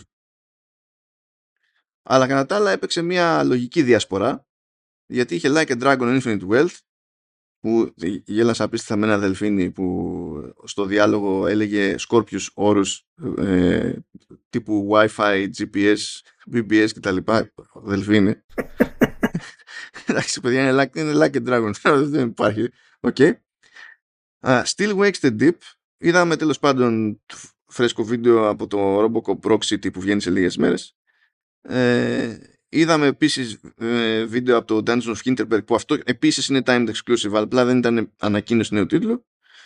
Είδαμε πρώτο το δείγμα in engine από το Metal Gear Solid Delta Snake Eater που το έχει γυρίσει σε Unreal Engine 5. Είδαμε εκεί πέρα Manor Lords, The Finals, ε, Ark Survival Ascended που μία που το είδαμε, καλά είχαν πει πάντων. Αυτό είναι σαν οι τύποι του Ark επειδή πηγαίνει πίσω το δεύτερο Ark βάλανε τρίτη εταιρεία να κάνει remake του πρώτου Ark σε Unreal Engine 5. Όλο αυτό είναι κωμικό. Και βγήκε υποτίθεται σε, σε preview, παύλα, early access την μέρα της παρουσίασης αλλά υποτίθεται ότι κάποια στιγμή προφανώς σε κάποιους μήνες αργότερα θα δούμε και το τελικό και έκλεισε το πράγμα με τρέιλερ και ένα stretch of gameplay ας πούμε από Alan Wake 2 που είναι το θέμα το, των ημερών. Είχε καλή διασπορά δηλαδή σε είδη, γιαπωνεζιές, μη γιαπωνεζιές μικρές μεγάλες παραγωγές.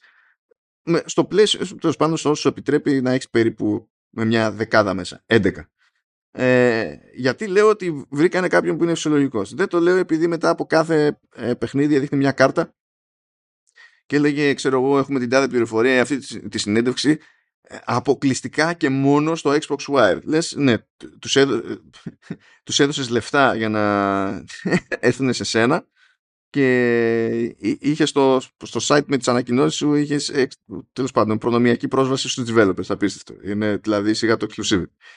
Δεν χρησιμοποίησε πουθενά τον όρο exclusive ούτε στην περίπτωση που είχε timed. Αλλά τι έκανε; Στη μέση της παρουσίασης όχι στο τέλος γιατί είπαμε, το παιδί αυτό το φυσιολογικό λύγησε, ξεχάστηκε μετά. Στη μέση της παρουσίασης, αφού δηλαδή είδαμε έξι παιχνίδια και μέναν άλλα πέντε, έβγαλε δύο κάρτες που έδειχνε τον τίτλο που προβλήθηκε. Το αν βγαίνει τώρα όπου να είναι, τι είδους περιεχόμενο ε, είδαμε στην παρουσίαση που ήταν καινούριο, αν είναι announcement, αν είναι reveal κάποιου συγκεκριμένου gameplay type ξέρω εγώ και τέτοια ε, και ε, φυσικά τέλος πάντων ε, όπου ήταν καινούριος καινούριος τίτλος έγραφε δίπλα New Game Reveal και ήταν πάρα πολύ εύκολο να προσανατολιστείς και εσύ που το βλέπεις για να κάνεις δουλειά και ο άλλος όμως που το βλέπει εκείνη την ώρα. Αλλά στο τελείωμα που περίμενα να βγάλει κάρτες για να μας πει σαν σούμα τους άλλους πέντε τίτλους που είχαν μείνει, δεν την έβγαλε ποτέ την κάρτα και κάποιο λόγο το κάνανε στο πρώτο batch. Μπερδευτήκανε τα παιδιά εκεί πέρα. Αλλά ήταν προς τη σωστή κατεύθυνση. Δηλαδή ούτε κράτησε αιώνες, ούτε δηλαδή σε 28 λεπτά, άμα δώσει 28 λεπτά στην Nintendo για να δείξει τίτλους τρίτων, δεν θα δείξει 11, θα δείξει 30. Και εκεί πέρα έχεις, έχει χαθεί μπάλα και δεν ξέρεις τι είδες, πότε το είδες, τι ήταν πριν, τι ήρθε μετά και, και, και τα λοιπά, ας πούμε. Η Sony σε πίζει περισσότερο στη φανφάρα ε, με την περιγραφή. Εδώ δεν έβγαλε κανένα σκιχ, δεν μιλούσε άνθρωπος, ήταν πάρτο, έτσι όπως είναι. Έχουμε τέλος πάντων, δεν θα σε βγάλουμε με 20 δευτερόλεπτα από κάθε παιχνίδι απλά για να χωρέσουμε περισσότερους και δεν θα προλάβεις να κουραστείς και θα δεις κάτι, κάτι απ' όλα. Ε, μακάρι να το θυμηθούν και την επόμενη φορά αυτό το format και να μην λυγίσει το παλικάρι στο τελείωμα στο μοντέλο.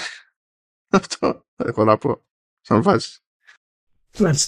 Εσύ προλάβες να δεις τίποτα από εκεί πέρα; Ε, πρόλαβα, είδα γενικά διάφορα παιχνιδάκια, δεν το παρακολούθησα πολύ ε, ειδικά. Ε,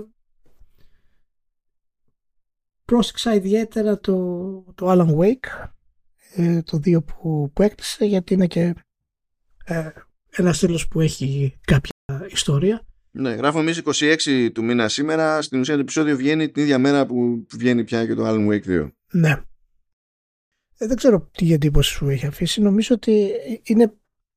Θέλω να δω τι, τι προσπαθεί να δοκιμάσει σε θέματα storytelling. Αυτό θέλω να δω. Ε, ναι, εκεί κρίνεται και σε ατμόσφαιρα και τέτοια. Πόσο θεί μηχανικά το storytelling μέσα στο παιχνίδι. Αυτό θέλω να δω περισσότερο. Γιατί τα εφέ του και τα λοιπά θα είναι OK. Το, οι βασικοί του μηχανισμοί και το gameplay θυμίζουν αρκετά ε, Resident Evil. Ε, και θέλω να δω γενικά ο τρόπος που κάνεις την έρευνα, που προχωράς για τα chapters. Που Αυτό θέλω να δω πώς το έχουν πετύχει σε αυτό το κομμάτι γιατί το προωθούν αρκετά εάν είδες στα, στα gameplay trailers μέχρι τώρα. Δηλαδή έχουν αρκετά βίντεο τα οποία δείχνουν την, ε, την τύπησα να κοιτάει φωτογραφίες, ε, να μιλάει με ανθρώπους. Ναι, που είναι το K-Sport και υποτίθεται ότι Ναι, το K-Sport και τι, ναι, τι ενώνεται και τα λοιπά. Αυτό, αυτό είναι πολύ ενδιαφέρον ε, να δω πώς το έχουν χρησιμοποιήσει και ελπίζω πραγματικά να μην είναι μια κλασική ε, ξέρεις, ε, συσκευή ας πούμε του storytelling που την ανάβεις και σε πάει από το ένα σημείο στο άλλο τικ τικ τικ και απλά γίνεται. Ίσως έχει νόημα και το τι, τι μονοπάτια μπορείς να πας μες στο παιχνίδι μέσα από αυτό. Αυτό θα είχε πολύ ενδιαφέρον, δηλαδή αν μπορούσε να το, ε, να το κάνεις. Κατά τα άλλα δεν θα το παίξω βέβαια γιατί είναι... Ε, δηλαδή, εντάξει είναι αρρωστημένο από ό,τι φαίνεται. Ε, οπότε βγαίνει αρχές 24. Ποιο ρε, το Alan Wake 2. Ή, ή τώρα σε ένα μήνα. Ποιο ένα μήνα ρε, αύριο Αύριο που γράφουμε, αύριο που γράφουμε εμείς. δηλαδή σήμερα που, βγαίνει το επεισόδιο, βγαίνει και το παιχνίδι. Α, πολύ ωραία. Πού είναι τα reviews; Ε, νομίζω είναι σήμερα που γράφουμε. Δεν ξέρω τώρα την ώρα που γράφουμε αν έχουν προλάβει. Μπορεί να είναι πιο απόγευμα για να βγουν. Είναι που λύγει το, το embargo. Αλλά είναι τέτοιο. Αυτό θα έχει, θα έχει ουρά γιατί ε, κάποιοι έχουν πάρει νωρίς, κάποιοι θα πάρουν τελευταία στιγμή και κάποιοι θα πάρουν κατόπιν εορτής και έχουν προειδοποιήσει γι' αυτό. Ε, οπότε θα είναι λίγο περίεργο το, ξέρω, το, το tempo των δημοσίευσεων εδώ και εκεί. Ε, πάντως μιας και είπες λίγο για Resident σε συνδυασμό με το Alan Wake 2 διάβαζα εκεί πέρα μια συνέντευξη και λέγανε οι τύποι φορά παρτίδα ότι ένας λόγος που καταφέρνουμε τέλος πάντων καταφέραμε να βρούμε χρηματοδότηση για το Alan Wake 2 είναι ότι έδωσε ε, ώθηση ξανά στο είδος το, το Resident γιατί παλιότερα δεν μπορούσαμε να βρούμε. Δηλαδή, ούτως ή άλλως το Alan Wake 2 το έφτιασε η Microsoft. Γεια σου, Microsoft. Γεια σου, γεια σου Microsoft. Το έφτιασε τέλος πάντων η, η Microsoft τότε. Κάνανε ό,τι κάνανε με Control και τα λοιπά στο ενδιάμεσο, αλλά γενικά λέγανε ότι και τέλος πάντων δυσκολεύτηκαν αυτοί να καταλήξουν στο, στην κατεύθυνση τη γενικότερη του νέου Alan Wake. Εντάξει, OK. Okay, ε, που υποτίθεται ότι είναι πιο survival horror σε σχέση με το πρώτο. Αλλά είχαν πρόβλημα να πάρουν και, και budget. Και αυτό το πρόβλημα ε, λύθηκε όταν ξαναξεπατώθηκε η, η Capcom με τα Resident. Υπάρχουν και θετικές παρενέργειες, Σιλία. Αυτά είναι τα... Ναι. Υπάρχουν, υπάρχουν. Αυτά θα σας αφήκουμε. Πολύ ωραία. Διότι και πρέπει να τελειώσω το Spider-Man 2 και πρέπει να παίξει τα σοβαρά το Super Mario Bros. Wonder, το οποίο θα είναι άλλο σοκ εκεί πέρα. Βασικά το πρώτο σοκ στο Super Mario Bros. Wonder είναι βάζω το download και λέω εντάξει, έχω πάει, είμαι σε καλύτερη γραμμή πλέον. Καταλαβαίνω να πηγαίνει γρήγορα, αλλά γιατί πηγαίνει τόσο γρήγορα; Και κοιτάζω και το, όλο το παιχνίδι 3,5 gig. Α, οκ. τέτοια, τέτοια βάση. Θα δούμε τι θα παιχτεί εκεί. Ε, και είναι και ερωτηματικό βασικά για το αν μου μέλει να μου φυτρώσει Alan Wake 2. Είναι, δεν έχω... Γιατί μου έχουν πει ρε παιδί μου ότι αν είναι να μην τελικά θα σου πούμε ότι δεν πρόκειται. Αλλά δεν έχει τελεσίδικηση ακόμα εκεί πέρα. Ακόμα το μιλάμε. Ώστε γιατί, να σου πει κάποιος τι γίνεται από τη στιγμή που δεν θα το παίξετε, παιδί μου. Αυτά τα ωραία. Φιλιά πολλά σε όλους, να είστε όλοι καλά. Τα ξαναλέμε. Γεια και χαρά.